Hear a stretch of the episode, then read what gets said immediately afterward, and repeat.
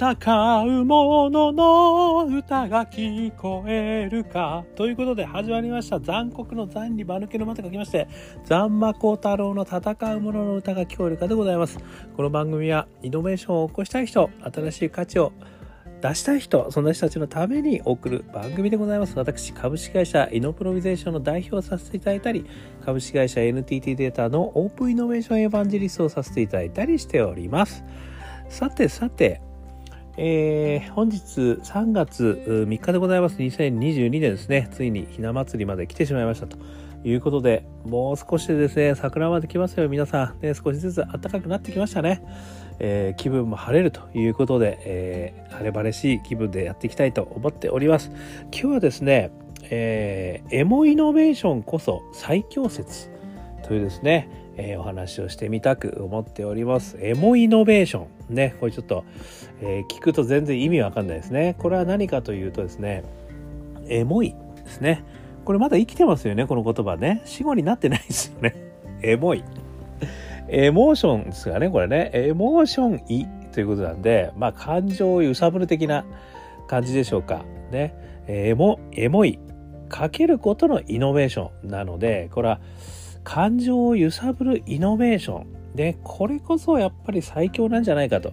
いうふうにですね、今日ちょっとふと思い至りましてですね、ちょっとそんなお話をしてみたく思っております。でこの感情を揺さぶるイノベーションって例えばどんなんですかって言われた時に、まあ、私なんかだとですねあのグラミン銀行ねムハマド・ユヌスさんっていうあのノーベル平和賞を取られた、えー、インドですかね。インドうんバングラディッシュ。インドでしたっけ？バングラディッシュだっけ？ちょっとあのその辺の地域のですね。すいません、えー、ムハマド・ユヌスさんですね、えー、その方のグラミン銀行。ね、あのあまりにも有名な事例ですけれども念のためご紹介しておきますとあのマイクロファイナンスといってですねあの非常にこうある意味お金のない方々非常にお金のない方々ですね。でその方々はやはりそのお金を借りることもできないわけですよね。えー、ですので何もできないと要はその貧困から抜け出す手口がないと。いうことにですねあの心を痛めていた、えー、ユヌスさんはあのその方々ですね自費をはたいてお金を貸すっていうことをやられたんですよね。でそこに仕掛け作りがあってあの何人かのですね団体になってもらってそしてその中であのみんなで借りるというやり方をしたんですね。でそれによってある意味その社会性をその中に作るっていうようなイメージなんですよね。なので誰かがこう悪さをすると誰かがこう見張ってるみたいなねなんかそんなこう社会性の中であのお金をこう借りることによってそしてさらに借りるだけじゃなくてですねそこの借りたお金を使ってビジネスをあの教えていくということをしてったんですね。ですので単なるまた寄付ではないということですよね。そこからあの少しずつお金を返していくというスキームをですねあの作ったんですね。で大体そのその頃皆さんが思ってた話としてはある意味そのそんなあの貧困な方々だったらお金なんて返さずにね逃げ出すぜと。もう焦げついてしょうがねえぞと、まあ、それも覚悟してユヌさんはあのご自身をねご自身のお金をこう出したということだと思うんですけどもところがですね実はその非常にこう貧困な方々はものすごく真面目に働いてですねなんとかそこから抜け出すという気持ちを持ってですねあのやられたんですね。であの返すと、えー、そういう人たちはみんな返すということがですねあのこの仕掛けの中だと分かってきたということなんですね。でそれが非常にうまく回っていってあのあれですね、えー、まあ、銀行として、えー、機能することになり、まあ、マイクロファイナンスのですねグラミン銀行というのを設立しても今世界中にそういうのがこう広がってますね。そしてこの間のオリンピックですかねの時にはユヌスさんがあのビデオ出てきたの見ましたか？皆さん。アスリートがねあの第二の人生であの起業することを手伝うみたいなねで私は何回もお話ししますがアスリートこそですね実はイノベーターたるというふうに思ってるのでそこにもめちゃくちゃ共感してるわけですよね。なのであの最も貧困で苦しんでる方々が実は信用がないというこのバイアスですよねこれを見事に打ち壊したと。実は彼らは彼女たちは一生懸命働いてそして、働くことでお金を返そうとしていると。いうことがですね返してくれると。いうことが分かったと。そしてそこからビジネスをね教えてあげることによってもう寄付そういったところからも抜け出すと。自立で動くことができる、ね、そういったことになったっていう。これめちゃくちゃ私あのエモいもうちょっと泣きたいぐらいエモいですねこれね。あの本当に。これの話はですねちょっといろんな本が載ってるのであの見ていただければと思いますがまあエモ私のエモイノベーション。これ第一になっちゃうかなっていう感じがするんですけど日本で考えた時にね、えー、じゃあ何かっていうとですね一つはね私はあのウェルモさんっていうですねあの加野さんっていう方が率いてるあの介護ですね。介護もともとは介護のあの確かですね、えー、ご両親かなんか、うん、おじいさんだったかなケアマネージャーをねこう探すのがすごく難しかった。そしてそのケアマネージャーをねあのいいケアマネージャーを探すこともできない。こう指定してこうケアマネージャー当てられてしまうと、まあ、そういったことにですね非常に憤りを感じたというところからさまざまなそのホームとか施設とかケアマネージャーとかの情報を集めてで誰もがねそういったところをこう自由に選べるという世界を作ると。で今ではもっとねそこに AI を活用して看護の方々のすごくこう効率化をしていくとかものすごい今発展を遂げてるんですけどもこの狩野さん率いるウェルモンさんの話聞いた時私もめちゃくちゃあのエモい。エモってしまいましたね。あとはですね日本にではもう一つあの GMS グローバルモビリティサービスさんですかね。の中島さん、ね、中島さん率いるグローバルモビリティサービス。これも今はあの日本でもやられてますけどもともとはあの東南アジアのですね貧困のあのトライシクルかですねあのサネジャみたいなあのオートバイありますよね。ああいうのも借りれない人たちですね。そういう人たちも実は信用情報がないという中であのその信用情報をあの、まあ、借りれないわけですね。もしくは借りるとしてもすごく信用がないからものすごく高い金利で借りなきゃいけないですよね。でそれで働いても働いても金利返しきれないわけですよ。だからもう働きっぱなしになるんですよね。だからそういう人たちの働く情報情報というのをビッグデータ分析するんですよね。あの車にこうアタッチメントつけてですね走行情報を分析すると。でそこその人たちがいかに真面目に働いてるかっていうことを走行情報を分析することで証明すると。でその証明したデータを銀行に持ってってでそれで銀行に信用をつけていただいてローンを借りることができると。そこだそれまでじゃなくてさらにそのアタッチメントは万が一返さなくなったらその車は安全なところに移動して止めるということになるということなんでとにかく頑張って働いてる間はですね車を動かすことができるやつねしかも金利がね一定の金利で借りることができると。そういう仕掛けをしたところまあ確か2割ぐらいのデフォルト率だったら0.9%ぐらいのデフォルト率になったと。要は焦げ付き率ですね。みんな返すようにな返すということが証明されたと。いうことであのそのトライシクルを運営あの運転手としてね稼ぐことができたお父さんはさらにそれをやることによって信用が生まれてそして教育ローンとかね子どものローンも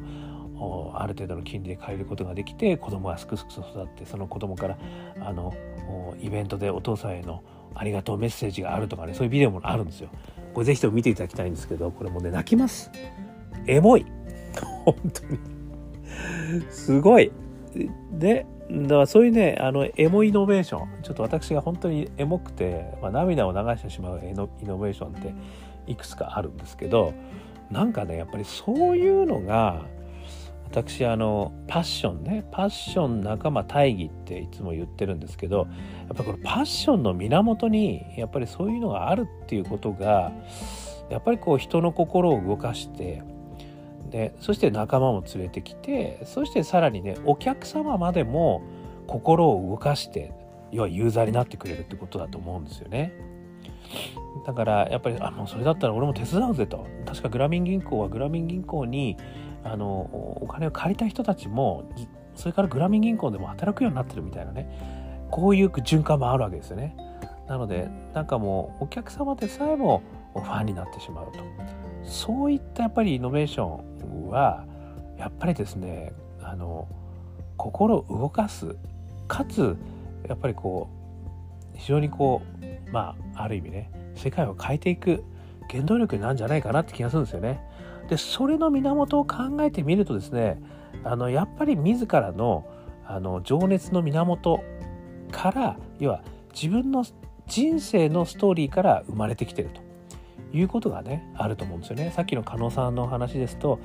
確か親戚のおじさんかもしくはおじいちゃんかおばあちゃんか分かんないですけどあの自分の知り合いの方のケアマネのこの対応がねあんまりこう満足いくものじゃなかったと。なんでこんな風になってんだとちょっとおかしくないかっていうことをねあの思ったところから始まってる。これってまさに狩野さんの人生のストーリーに乗っかってますよね。そしてそれをなんとか解決したいと。もう自分事として解決したいと。なのでまさ自分事から始まってんだけどまさにこう利他の精神にまでこう広がってるとこういうことですよね中島さんにしてもですねグローバルモビリティの確かあの東南アジアに最初は EV 化でですねあの進出したんだけど全然うまくいかなかったらしいんですよね。でもその中であのやってるうちにですねこういったソリューションがやっぱ必要なんじゃないかということにこう思い立ってまずはこの東南アジアでその EV 化をやろうと思ったんだけどそれがうまくいかなかったそこからの新たなこうソリューションの開発なんですよね。なので本当に人生かけてやってるっていう感じがですねもうひしひしとつかざわってくるんですよね。それがもうねエモい。やっぱりねこうエモくなってしまいますよ。だからそういうこうやっぱり自分のね情熱の源ねあの4象限って私言って大好きパッションなのか利他パッションなのか負けるもんかパッションなのか Think Different パッションなのかいろいろね皆さんあると思うんですけどどっから始まってもいいとは思うんですけど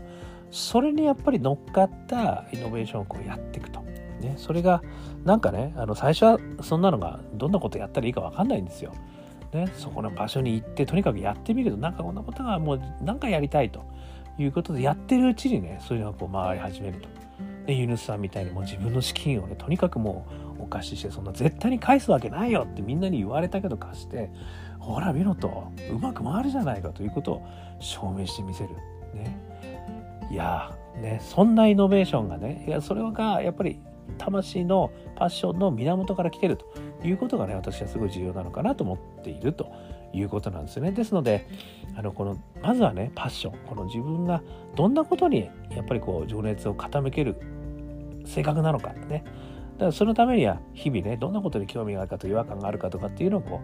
う見ることによって、まあ、そういうことをねこうストックしていけば自分とあこういうことに興味あるんだなと。なんでこんなこと興味あるんだろうみたいなねところから始めるということでですねあの自分としてエモい。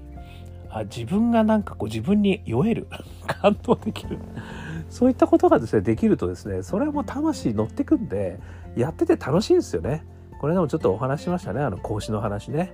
あの専門家よりも好きな人があ勝つんだと、ね、好きな人よりも楽しむやつが勝つんだとねいう話もありましたよね。まあそういったこともねやっぱりエモい自分の情熱自分の人生に乗っかってるエモいことこういったことにね乗っかっていくことが考えるとですね非常にあの、まあ、諦めない、ね、しかもやってて楽しい。そしてみんなも喜んでもらえる。こんなことがねあの実現できるんじゃないかなというふうに思いましたということで皆さんがねエモいと思うあのイノベーションなんか一つ選んでみる。ね、でなんでそれが自分エモいと思うのかをあのちょっとこう自分に問うてみる。でなんでなんだろうなんでなんだろうね。そしたらあその理由が分かった時にあ自分としてもしかしたらあの自分のパッションの源にはこういうのがあるからこういうことやったら自分はきっとねそれは具体的なソリューションじゃなくてもいいんですよ。なんとなくこんな感じのことだったら自分きっとエモく生きられるなと。なんかそういうことにねまずは気づくところから始めてみる。っていうねこのエモイノベーションから始めてみる。エモイノベーションから始めよう。エモイノベーションエモイノベーションこと最強説ですねというお話を今日はさせていただきました。ということでございます。えー、このチャンネルはですね、こんな感じで、あのー、私真面目に話してます、これ、本当に。すごくいいと思います、これ。あの、一回やって、私これ、ねこのセッションを一回ね、ちょっとせ作ってみてもいいかなというふうに、ちょっと今、実は真剣に思い始めてますね。はい。ということで、アンカー .fm、それから Apple Podcast、それから Spotify、毎日配信してますよ。ね、よかったら聞いてください。登録すると毎日ピュッとこう配信されます。あとは Facebook、Twitter、インスタグラム、ね、こちらも毎日やってますので、よかったら一言添えてメッセージをいただければ嬉しいです。いいね、シェア、大歓迎。そして、我がアカペラグループ、香港ラッキースの中年ワンダーランド。これがですね、今絶賛ストリーム中、ストリーミング中、香港幸運と書いて、香港ラッキース。ね、中年不思議国と書いて、中年ワンダーランド。これがですね、今 LINE Music、Apple Music、Spotify、ね、えー、YouTube、様々なところでストリーミングされてますので、よかったら聞いてみてください。ということで、今日は、えの、いの、えも、えも、いの、言えてない。エモイノベーションこと最強説という話をさせていただきました。それでは皆様、頑張りましょうまた明日